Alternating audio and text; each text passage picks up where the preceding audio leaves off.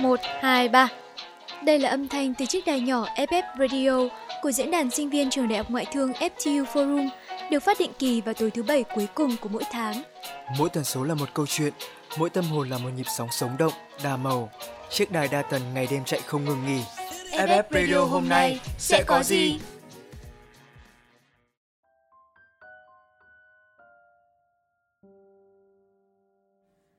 Tôi quả thật tự thấy mình không thuộc tiếp người ưa lãng mạn hay phù hợp với những câu chuyện tình.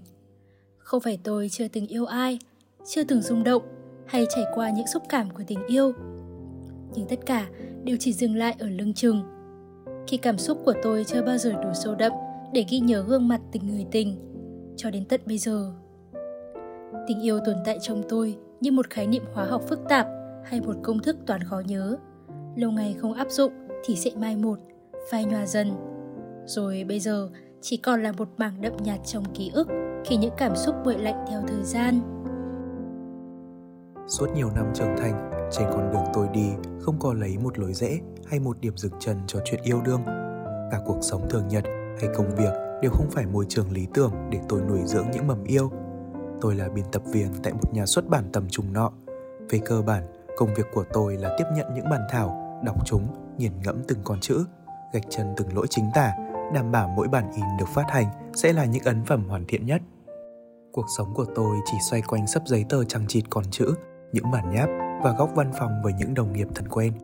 Dần già, tôi thấy hài lòng với nhịp sống khép kín chẳng gặp gỡ, tìm hiểu ai nhiều. Con người không giống như con chữ, họ không bình lặng và hiện nguyên ý tứ trên mặt giấy. Họ đòi hỏi tôi phải hiểu được những suy nghĩ thẳm sâu, ẩn sâu trong cử chỉ đầy mâu thuẫn và khó hiểu của họ Thế nên, dù có đọc hàng ngàn tác phẩm văn học lãng mạn, nhìn tình yêu qua vô vàn lăng kính, tôi vẫn không cảm nhận được cái gọi là tâm trạng khi yêu. Tình yêu có nghĩa là gì? Sách vở cũng không thể giúp tôi giải đáp câu hỏi khó. Tôi như một người cầm ô, đi mãi dưới cơn mưa tình yêu những ngày tháng ấy. Thật lòng, chuyện yêu chẳng khiến tôi bận tâm đến thế. Như đã nói ở trên, tôi hài lòng với cái bình yên quẩn quanh không biến động này một hành tinh chỉ có tôi, trong quỹ đạo chỉ tôi hiểu rõ. Cho tới một dạo, quỹ đạo ấy xoay vòng chuyển hướng. Nhà xuất bản quyết định tận dụng kho gác trên tầng thượng để decor thành một góc cà phê nhỏ, tiệm cà phê màu nâu. Nâu vừa là để hỗ trợ phần nhỏ kinh phí in ấn, vừa để nhân viên chúng tôi có thêm không gian làm việc, chứ không chỉ quanh quẩn trong những ô vuông góc phần tư văn phòng. Thế là tôi vừa có chỗ làm mới, vừa thêm việc mới nhịp sống yên ả, chỉ có tiếng giấy gấp, tiếng bấm bút, này thì tách thêm cả tiếng cà phê rơi qua phin. Huyên nào tiếng cười nói con người vang khắp căn gác bám bụi im lìm ngày trước. Đều đặn ngày ba buổi, tôi gáy nâu, trở thành gã biên tập viên kiêm người quản lý mấy đầu việc chạy vặt, để mắt tới barista, theo dõi mấy cuốn sách lẻ được bán đi, tiếp nhận phản hồi từ khách qua thử những thức uống và không gian. Tôi vô tình hình thành thói quen quan sát quan sát quỹ đạo của sự sống quanh tôi, mà cụ thể hơn là một góc cuộc đời những vị khách tới đây. Mỗi ngày, tôi chọn cho mình một góc, lặng nhìn từng lượt khách tới, chậm chạp đưa ra những phỏng đoán, dựng lên giả thuyết về câu chuyện cuộc đời họ, như một nhà văn xây dựng cốt truyện cho những nhân vật kiểu mẫu. Có đôi ba người tôi đã nhớ mặt, nhớ những thói quen của họ, nhớ vài gương mặt họ theo cùng tới, rồi chia lì ở một thời điểm để lại một mình ghế chơi. Dường như mỗi con người dừng chân tại chốn này đều có những câu chuyện riêng của họ. Mà dường như tôi cũng không còn quá e dè với những cuộc tiếp xúc xã hội. Tôi vui lòng trở thành một khán giả, chọn cho mình một chỗ ngồi bên lề, lặng ngắm một phần đời họ chậm trôi tại nơi này. Riêng có một người đã từ rất lâu rồi mới khiến tôi thấy bụng mình nhộn nhạo như có ngàn con bướm cao, một cảm giác chính tôi cũng lấy làm lạ.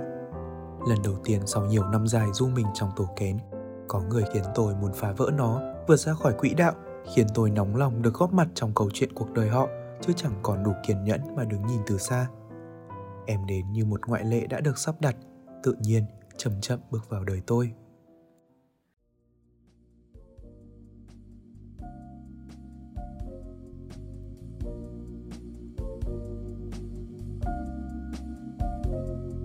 We took our trousers off, the socialists asleep. We talked and talked for hours. It was really deep. you're a kind of angel dancing by the table. I was doing fine, then I met you.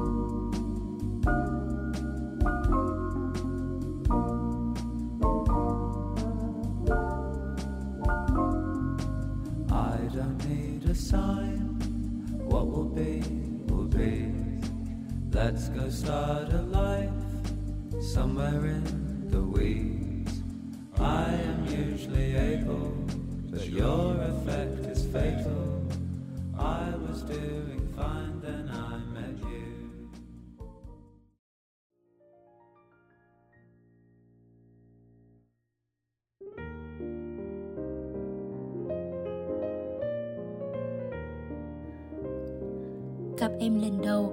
chiều hè nhiều nắng. Giữa cái náo động của tiếng cười nói rôm rả, em ngồi xếp bằng trong góc phòng, chỗ ngồi quen thuộc của tôi, mân mê lề sách và cuộn lên móc giờ xếp gọn trong lòng. Tay mềm bé xinh vuốt phẳng phiu từng mặt giấy, cẩn trọng để gáy sách không in hẳn nếp gấp. Thật lòng mà nói, từng cử chỉ em nâng niu cuốn sách em đọc như gieo vào trái tim gã biên tập yêu sách hơn yêu người là tôi đây cái niềm vui dạo dực lạ kỳ. Góc phòng tôi ngồi mỗi ngày bị em hững mất mà tôi chẳng lấy làm bực tức. Tôi chỉ thấy ngực trái như bị khoét một phần. Dường như chẳng phải chỉ mỗi chỗ tôi ngồi hôm ấy bị em lấy mất. Trái tim tôi cũng bỏ chủ mà theo em. Nắng chiều đổ bóng em êm du ngồi trên nền đất. Lòng tôi cũng theo đó mà đổ dạp theo dáng vẻ em dịu dàng. Tôi cứ cố huyễn hoặc bản thân rằng mình chẳng thể thích em ngay lần đầu chúng tôi gặp, mà có khi là thế thật, tần suất tôi gặp em ở nơi này cũng nhiều hơn sau hôm ấy. Có thể không phải giây đầu tiên, phút đầu tiên hay ngày đầu tiên, mầm yêu trong tôi được nuôi dưỡng bởi em mà lớn dần. Mà em nào có làm gì nhiều, em chỉ là em, cặm cụi móc những cuộn len còn dở, ngần ngà mấy lời nhạc linh tinh, vuốt con mèo ngoan cuộn mình ngồi kế bên. Cắm cà phê rơi tròn trịa xuống đáy cốc, mà tôi thấy tim mình cũng rời thõng một nhịp khi em cười xinh. Đấy, em nào có làm gì nhiều. Em chỉ đem mớ tương tư gieo vào lòng tôi như đám mạ khô. Nuôi lớn chúng, lòng tôi thành bảo là một mảnh tình xanh lá để em gửi em. Những tuần sau đó, hầu như ngày nào em cũng ghé chơi. Một ngày của em đôi khi chỉ quanh quẩn trong căn gác nhỏ này, cùng mấy chồng sách và những cuộn len sặc sỡ nhiều màu để ngập chiếc túi vải hoa. Còn một ngày của tôi, đôi khi chỉ quanh quẩn một góc trộm ngắm em. Nâu dần thành một phần đời khác của em. Khi em đến đây, em như thể đi về nhà, làm thân với các bạn barista, đến cả sếp tôi, người đàn ông kiệm lời, làm chủ cái nhà xuất bản này cũng đã từng cùng em đàm đạo say sưa về những con chữ của Hemingway. Chỉ có tôi như kẻ xa lạ, đứng bên ngoài vườn mà tha thiết được sưởi tim mình trong hơi nóng từ tổ ấm nơi căn gác tưởng thượng này của em. Em chẳng có một góc quen hay một chỗ ngồi cụ thể yêu thích. Mọi ngóc ngách trong tiệm đều in dấu chân của em. Từng chiếc bàn cái ghế đều cuốn hương em thoảng qua. Và mỗi lần tới, em lại cặm cụi tô tô vẽ vẽ vào cuốn sổ mà tôi bày ra để khách tới nâu ghi lại khoảng thời gian của họ ở đây. Thế mà em say mê ôm nghi cuốn sổ suốt buổi em tới. Cứ như thể nó là cuốn nhật ký và em như bé con chuyển về nhà mới, háo hức lưu lại từng ngày của em với nơi này. Biết là chẳng phải, nhưng trong đầu tôi tự bao giờ đã mặc định rằng quyển sổ là của riêng em, là phần tâm hồn bất khả xâm phạm, mà tôi thì hết bực tôn trọng em nên chẳng dám mảy may lật dở kể cả trang trắng nhất. Quả thật, cho tới lúc này, khi đã biết em được bằng ấy thời gian, tôi phải thừa nhận, quỹ đạo cuộc đời tôi bị sự xuất hiện của em mà quay một đường 180 độ. Kẻ mới hôm nào còn hồng hách tuyên bố tình yêu chẳng làm gã bận tâm đến thế, này lại đứng ngồi không yên, chẳng biết làm cách nào để quen được em. Ước gì tôi là nhạc sĩ, tôi sẽ viết nhạc cưa em. Ước gì tôi là họa sĩ, tôi sẽ ký họa tình mình gửi em. Gần hơn thảy, ước gì tôi là văn sĩ, tôi sẽ để em thanh đăng thơ trong những áng văn tình. Nhưng tôi chẳng là gì, chẳng gì hơn một người lạ ngày ngày chỉ trộm ngắm em vui ca. Vốn không phải kẻ chẳng sống được nếu thiếu tình yêu, tôi đã định phó mặc cho vũ trụ thả trôi cảm xúc của mình lần nữa vào màng ký ức những mảnh tình chẳng thành hình kia. Nhưng có lẽ cũng bởi cái thói rừng rừng ấy mà ông trời bắt tôi phải bận lòng nhiều hơn, ép tôi phải viết tiếp chuyện tình đơn phương này cho bỏ ghét. Thế là lại một ngày hè bồng sát Mặt trời hợp một góc chiếu thẳng vào tim tôi Bắt lửa tình Tôi đánh liều đem hết những quy tắc và định kiến về sự mâu thuẫn của loài người Vứt hết đi chỉ để được xin làm quen em. Đánh liều rửa trang cuối cuốn sổ Nắn nót từng dòng. Biết em đã lâu Nếu em không phiền Mong em cho tôi cơ hội làm quen nhé.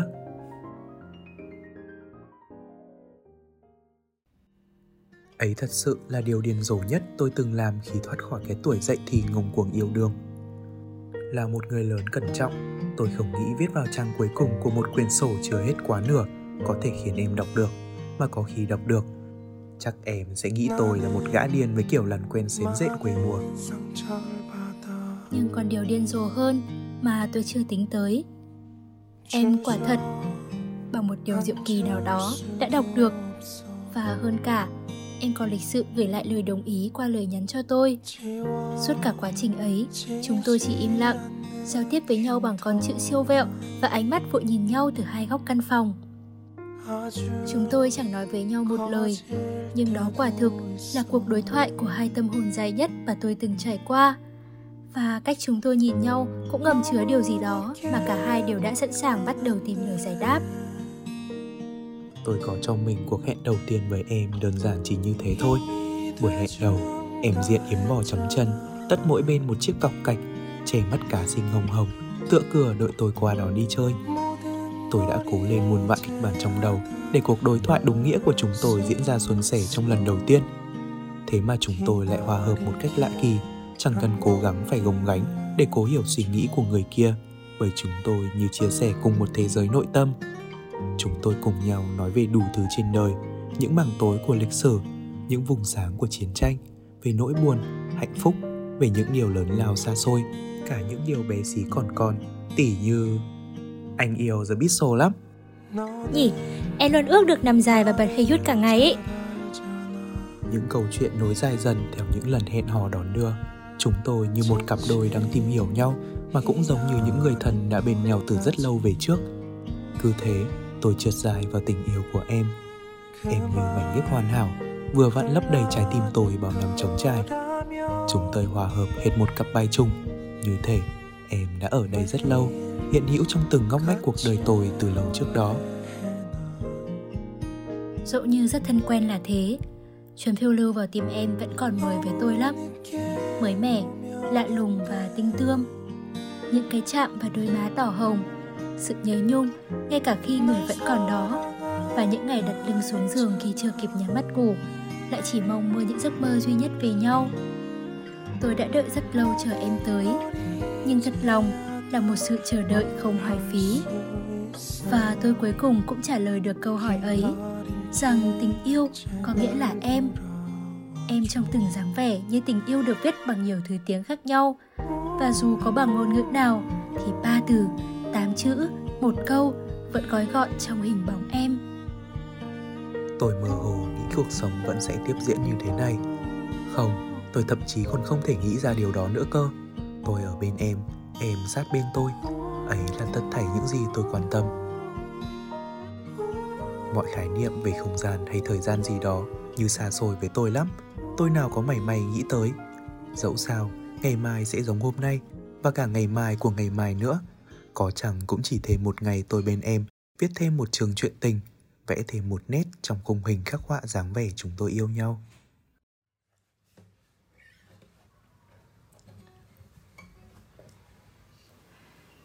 giấc mơ đến với em.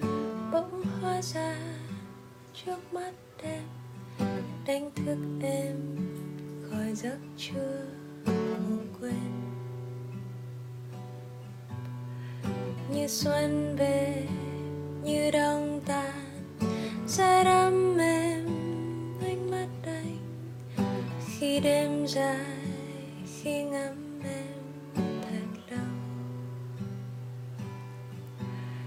như một diệu kỳ rơi xuống từ vầng trăng sáng.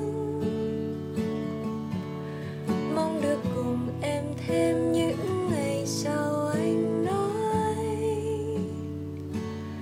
Như đã rất lâu,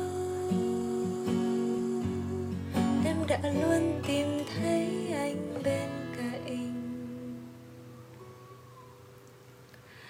như một điều tự nhiên đã được lên kế hoạch. Như giấc mơ đến với em, bông hoa ra trước mắt em, đánh thức em khỏi giấc chưa ngủ quên. Như xuân về rất ấm êm ánh mắt anh khi đêm dài, khi ngắm em thật lâu. Như một diệu kỳ rơi xuống từ vầng trăng sáng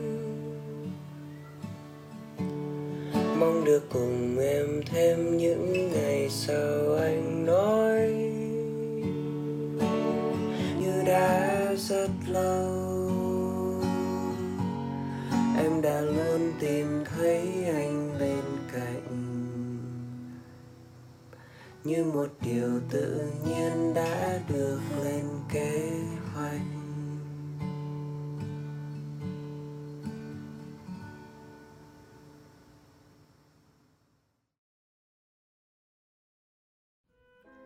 Mọi thứ cứ thế mà dần dần tự đưa nhau vào một quỹ đạo mới. Một quỹ đạo mà tôi thích gọi bằng hai chữ hạnh phúc. Những ngày bình yên xếp hàng ngay ngắn trôi qua cuộc đời, giống như một danh sách các bài hát được thu sẵn vào một chiếc băng cassette.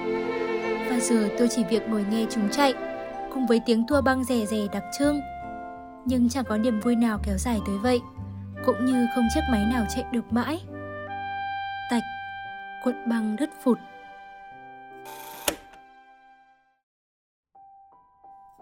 Ấy là một ngày mưa lầm thầm và trong văn phòng tôi vẫn còn đang ngái ngủ trong lúc dàn trang cho một cuốn tiểu thuyết mới của một nhà văn trẻ.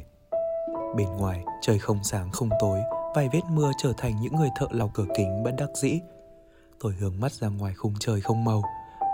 Bỗng nhiên thấy chột dạ, như thể đôi ba con chim vừa vỗ cánh, bay qua đã thả vào tâm trí tôi một dự cảm tối đen như màu lông của chúng. Tạch lưỡi cho qua, tôi đứng dậy và đi lên quạt như một thói quen. Và cũng như một thói quen, khi tôi mở cánh cửa dẫn vào cái không gian nâu ấm cúng đó. Em đã ngồi tại cái ghế quen thuộc, đôi tay chạy nhanh trên trang giấy như một chiếc máy, nhưng cũng nhẹ như một chiếc lông vũ viết ra không tiếng. Tôi đứng quan sát em hồi lâu, rồi bước tới từ đằng sau, để đôi tay mình đánh thức chiếc bụng vừa được lấp đầy bởi một nửa cốc cà cào vẫn còn đang bốc hơi trước mặt. Lập tức, em quay nửa người lại, đôi tay vòng nhanh qua cổ, đặt những bọt ca cao còn sót lại trên môi lên má tôi. Em có một tin vui, nhưng tất nhiên là cả một tin buồn nữa. Anh muốn nghe cái nào trước? Uhm, tin buồn đi. Em nhớn đôi mắt tinh nghịch. Tin buồn là em sắp phải xa anh. Tôi phì cười, bởi chưa đoán được ra câu đùa này có ý nghĩa là gì. Thế còn tin vui?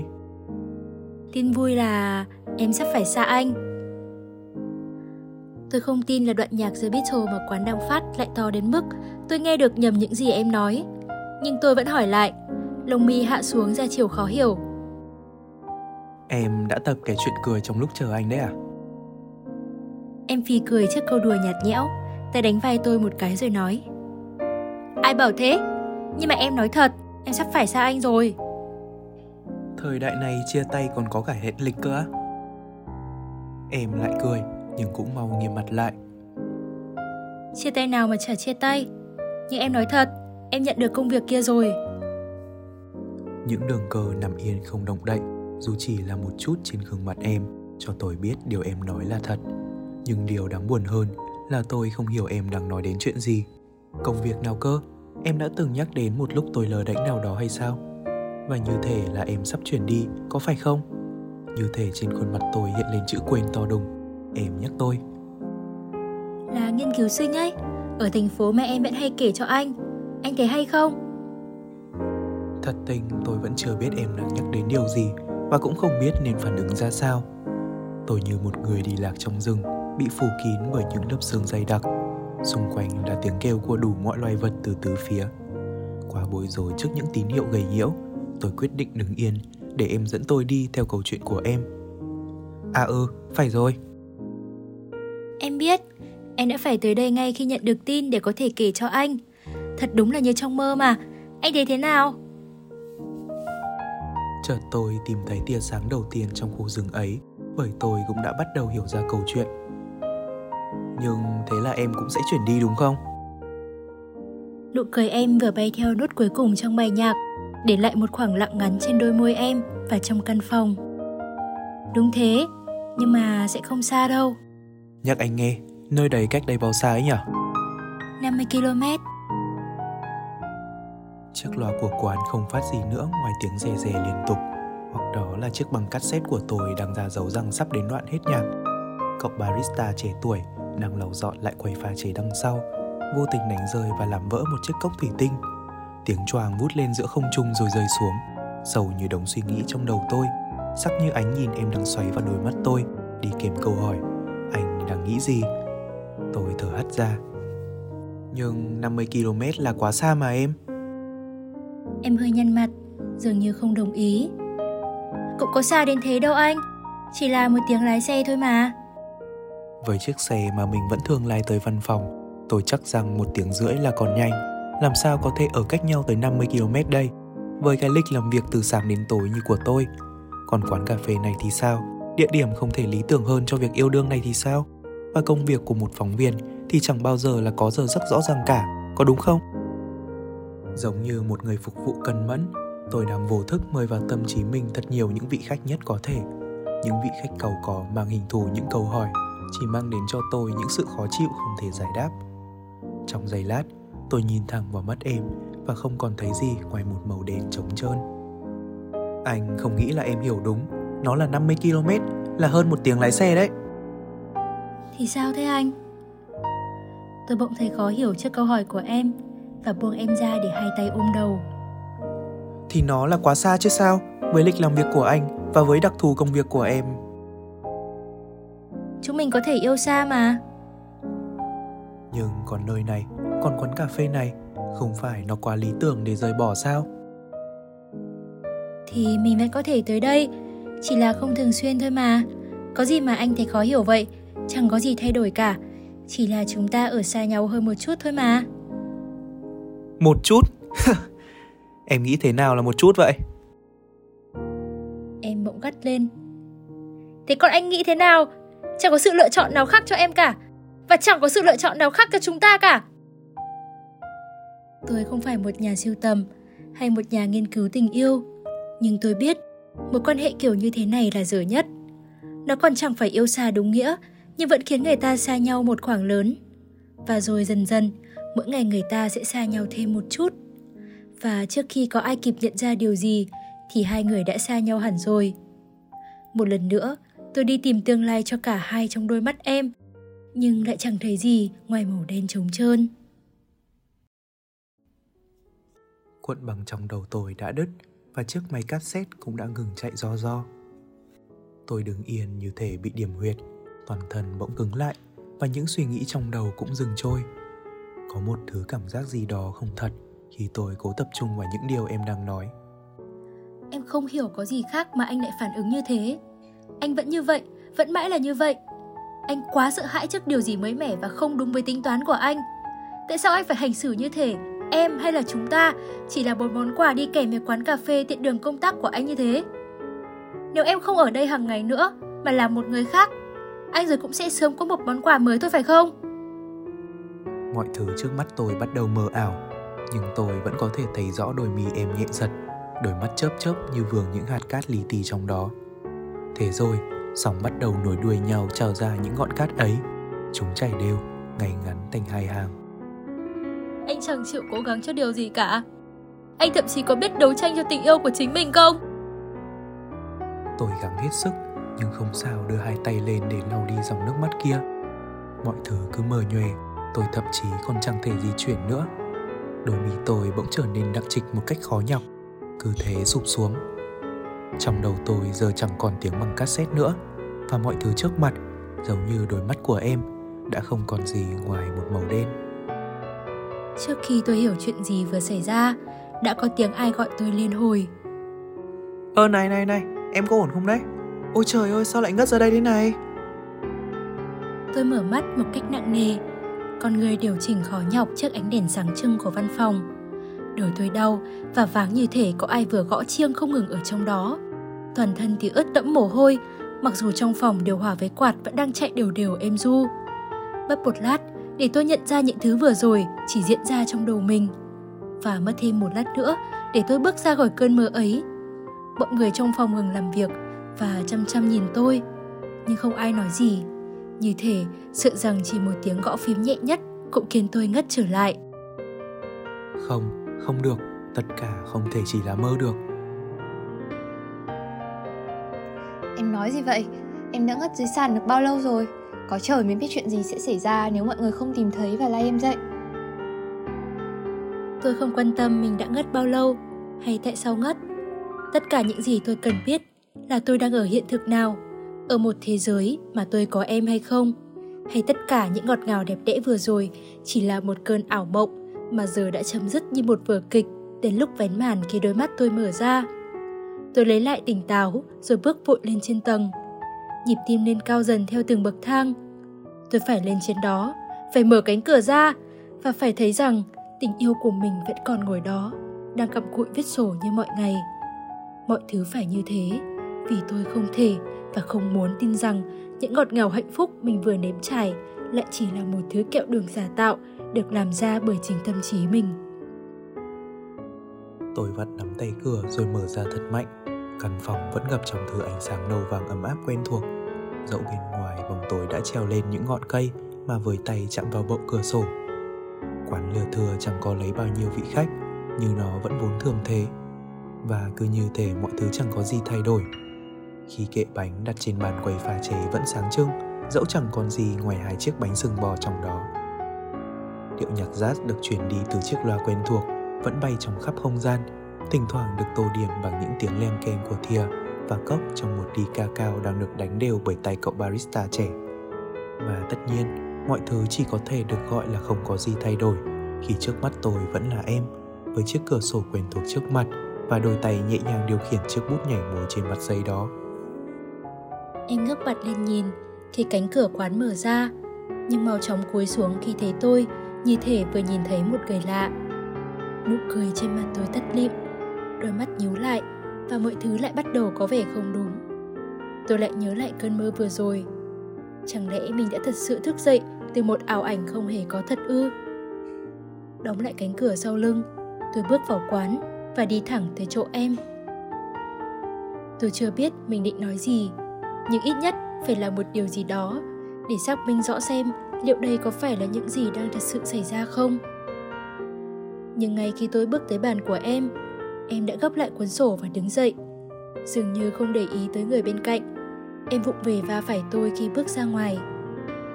Sự va chạm bộ khiến tôi giật mình bối rối, từ ngữ líu lại trong khuôn miệng và trong giây lát tôi quên mất cách để nói ra bất kỳ một câu có nghĩa nào trong tiếng mẹ đẻ của mình. À, xin lỗi, cho tôi đi qua với. Em khẽ khàng nói, nhưng từng từ một như được khuếch đại với độ to của một tiếng sấm. Chúng khiến tôi giật mình, trong lòng chột dạ vì điều tôi sợ hóa ra đã đang diễn ra. Nói xong em bước đi, nhưng trong những hy vọng cuối cùng, tôi cuối cùng cũng khiến cái miệng mình được hoạt động một cách tử tế. Ơ xin lỗi cô nhưng mà... Em quay lại, đôi mắt hết nhìn tôi rồi lại liếc sang hai bên ra chiều khó hiểu. Có phải anh vừa gọi tôi? Phải, phải. Ừ, phải rồi. Trong lúc chưa biết nói gì tiếp, tôi nghĩ mình đã bắt được một thoáng khi đôi môi em khẽ nhếch lên thành một nụ cười thoáng qua. Rồi dường như chờ quá lâu, em hỏi tiếp. Có vấn đề gì không thế ạ? Bởi vì tôi phải đi ngay bây giờ rồi. Uhm, chúng ta không quen nhau sao? Tôi bộc chộp, nhưng em chỉ bật cười và đáp lại. Uhm, tôi không nghĩ vậy, nhưng tôi nghĩ tôi đã thấy anh rất nhiều ở quán cà phê này. Anh làm việc ở tầng dưới phải không? Từ một người lắp bắp, tôi bỗng nói chuyện trơn tru hẳn khi thấy sự cởi mở của em. Đúng thế, con cô rất hay tới đây với cuốn sổ kia để ghi chép mỗi ngày. Em nhìn sang chiếc sổ nằm yên trên bàn với chiếc bút bi được cài bên cạnh. À, phải rồi, nhưng mà đó không phải của tôi, đó là sổ của quán. để mỗi người khách có thể viết vào mỗi lần tới đây ấy mà. Uhm, vậy tôi đoán nhá, trong đó chắc hẳn có nhiều chữ viết của cô lắm đấy. Đúng rồi, nhưng mà dù sao thì anh gọi tôi lại có vấn đề gì không? Bởi như tôi nói đấy, tôi thật sự phải đi ngay bây giờ. Thấy em có vẻ gấp, tôi cũng không kéo dài cuộc hội thoại nữa. À không, không có gì cả. Vậy thì gặp lại nhau sau nhé. Để chúng ta có duyên.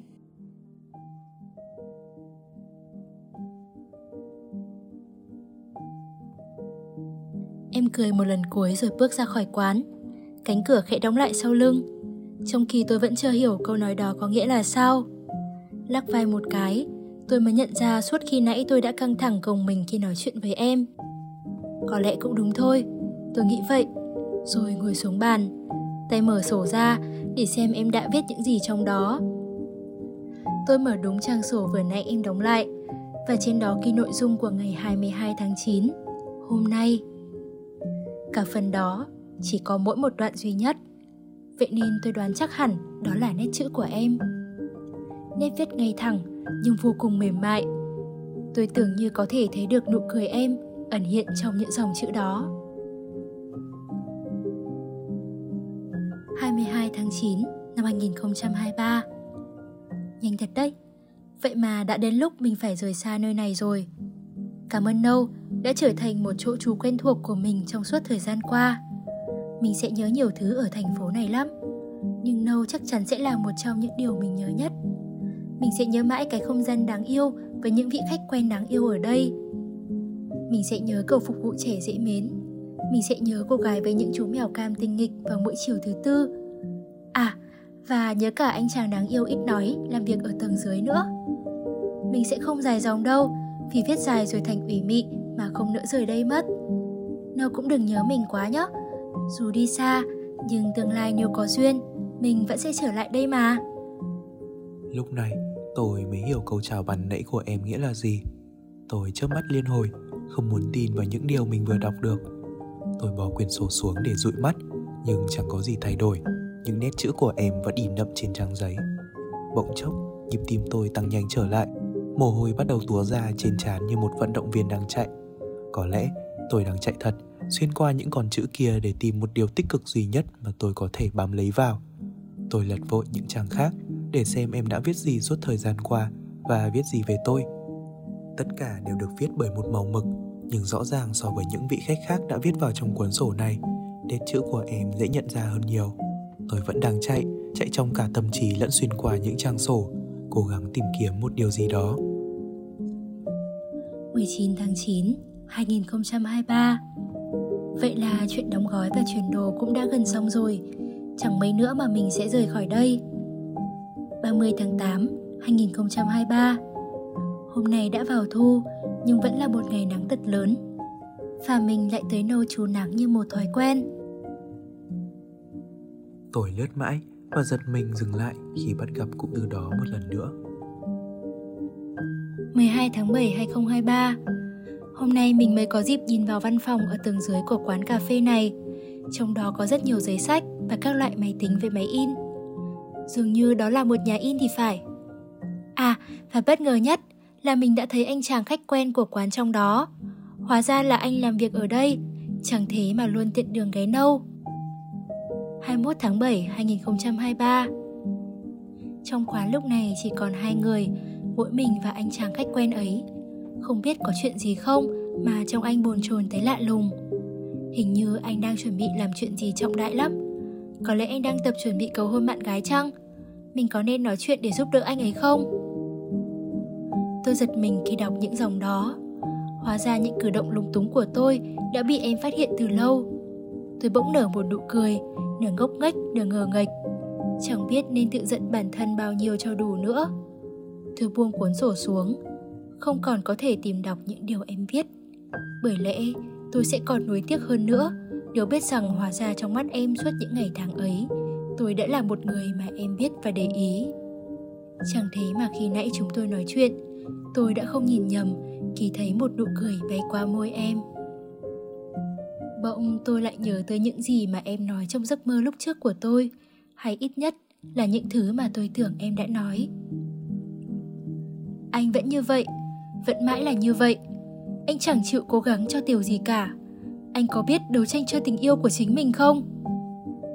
Tôi nghe lại những câu nói ấy trong đầu như tua lại một đoạn băng và nhận ra đó thực tế chỉ là những điều mà bản thân tôi đã muốn nói với chính mình. Tôi đã tự biết những điều đó để rồi tự mắng bản thân như vậy trong một câu chuyện mà tâm trí mình dựng lên. Nhưng cho tới hiện tại, khi tôi đã nhận thức được những thứ như vậy, em đã không còn ở đây và tôi một lần nữa chỉ còn chính mình để trách móc. Những ngày tiếp theo, tôi vẫn luôn chờ em ở quán, hoặc đúng hơn, tự tôi biết rằng mình đang chờ một điều kỳ diệu nào đó bước qua cánh cửa gỗ quen thuộc. Điều kỳ diệu sẽ bước tới, êm dịu như những nốt nắng mà thiên nhiên bên ngoài đang vẽ lên trên cuồng nhạc xanh lam, với mây trôi là những dòng kẻ. Tôi còn dặn cậu barista hãy liên lạc với tôi nếu như em có quay lại, và nếu lúc đó tôi đang không ở đây. Ngày qua ngày, tuần qua tuần, từng gương mặt xuất hiện theo những cái mở cửa đều khiến hy vọng trong tôi bật dậy. Nhưng rồi, chẳng lần nào tôi thấy lại được gương mặt thân quen đó nữa. Theo thời gian, niềm hy vọng ấy cũng dần lụi đi như một ngọn lửa thiếu dưỡng khí. Xét đúng ra, em quả thực không khác nào một người lạ đối với tôi. Bởi tôi chẳng biết gì về em, ngay cả những thông tin liên lạc cơ bản nhất. Tôi và em như hai người lạc đường đứng trước những chỉ dẫn khó hiểu của cuộc đời. Gặp nhau tại một nút giao rồi luống cuống nhận ra mình đang đi sai đường để vội vã quay lại lối đi quen thuộc. Với tôi, đó là con đường đất khô cằn đất nẻ thiếu vắng những mầm cây của tình yêu. Trong một thoáng em tới, tôi đã tưởng rằng dưới chân mình đã mọc lên cái thứ màu xanh diệu kỳ đó. Tôi tưởng cơn mưa tình yêu đã đổ rào xuống người mình và xuống con đường này, lấp đầy những vết dạn và khiến lòng tôi tràn ngập thứ cảm giác lâng lâng. Nhưng tôi đoán tất cả những điều đó chỉ tự diễn ra trong đầu tôi mà thôi. Tôi đặt ra những giả thuyết cho chuyện đời người khác, rồi bây giờ dựng lên cả một viễn tưởng siêu thực về chuyện tình yêu của đời mình. Ước gì tôi đủ can đảm chạy về phía em nhanh hơn vài bước. Ước gì tôi đủ can đảm nắm chặt tay hơn, kể em nghe rằng tôi đã chờ em bước đến lâu như nào và tha thiết mong có cơ hội được biết em nhiều ra sao. Ước gì tôi đủ dũng cảm giữ lấy em từ thực tại đến trong mơ thứ duy nhất còn hiện hữu là nỗi nhớ em phản chiếu vào không khí, đặc quánh bao rộng lấy tim tôi. Lòng tôi trở về với trống vắng như miền biển mênh mông không tiếng sóng, như ngày hạ vắng nắng, như mộng mị tương tư em đằng đẵng mà em không có thất bao giờ. Tình yêu về cơ bản vẫn luôn là chuyện một người, một trái tim dung cảm thương yêu, một tâm trí tô vẽ viễn cảnh chuyện tình, một cá thể thiết tha hơi ấm từ vòng ôm siết chặt để rồi may mắn khi nửa kia cũng cùng chung một tần số.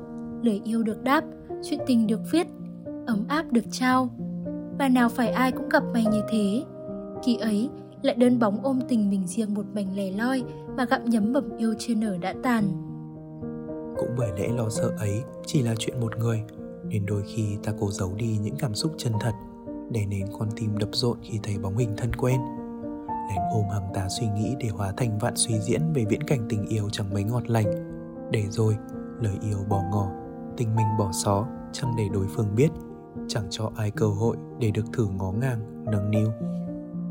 Nhưng dù có cố gắng gạt đi cơn yêu nhen nhóm trong lòng, sau cùng, ta cũng chẳng thể phủ nhận rằng cái tình, chữ yêu luôn khắc sâu trong tâm khảm, tồn tại như ngọn lửa chẳng cần e ấp, gìn giữ cũng vẫn rực cháy thương yêu ta chẳng thể phủ nhận rằng yêu và được yêu vẫn luôn là điều kỳ diệu thiêng liêng như thứ gia vị khiến đời ta thêm thi vị. Và người ấy sẽ tới, dù có muộn đôi phút, vài giờ, nhiều năm, người ấy sau cùng sẽ luôn tới, đánh thức cơn yêu trong ta, dù chỉ đến cùng cơn mơ. Mong rằng chúng mình, dù có khó khăn bao nhiêu, cũng đừng ngại nói ra câu yêu, bởi ngay cả khi câu yêu không được đáp lời, thì trái tim chúng mình cũng đã một lần được hầm nóng bởi lửa tình tỏa hương.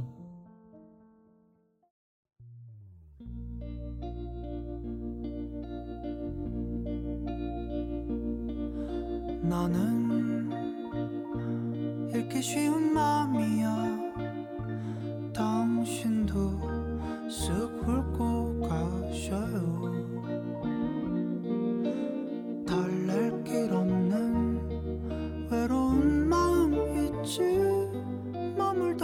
마셔요.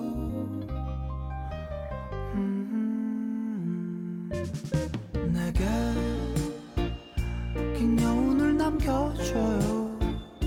사랑을 사랑을 해줘요. 할 수 있다면 그럴 수만 있.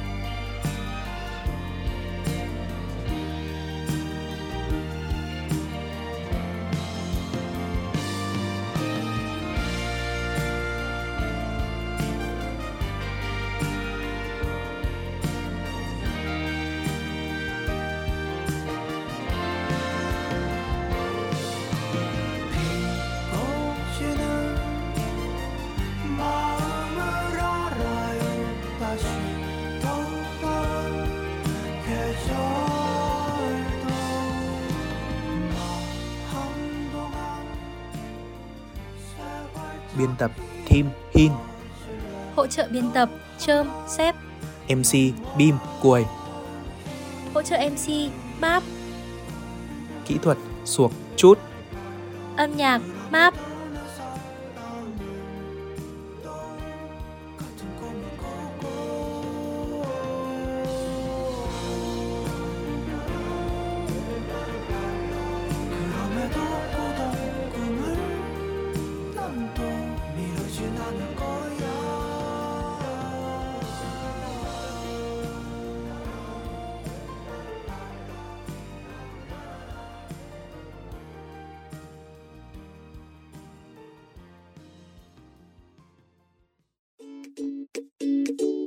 Đôi tay lắng nghe cũng là lúc trái tim mở lòng chia sẻ, những nhịp sóng giữa cuộc đời giao nhau để kết nối tâm hồn.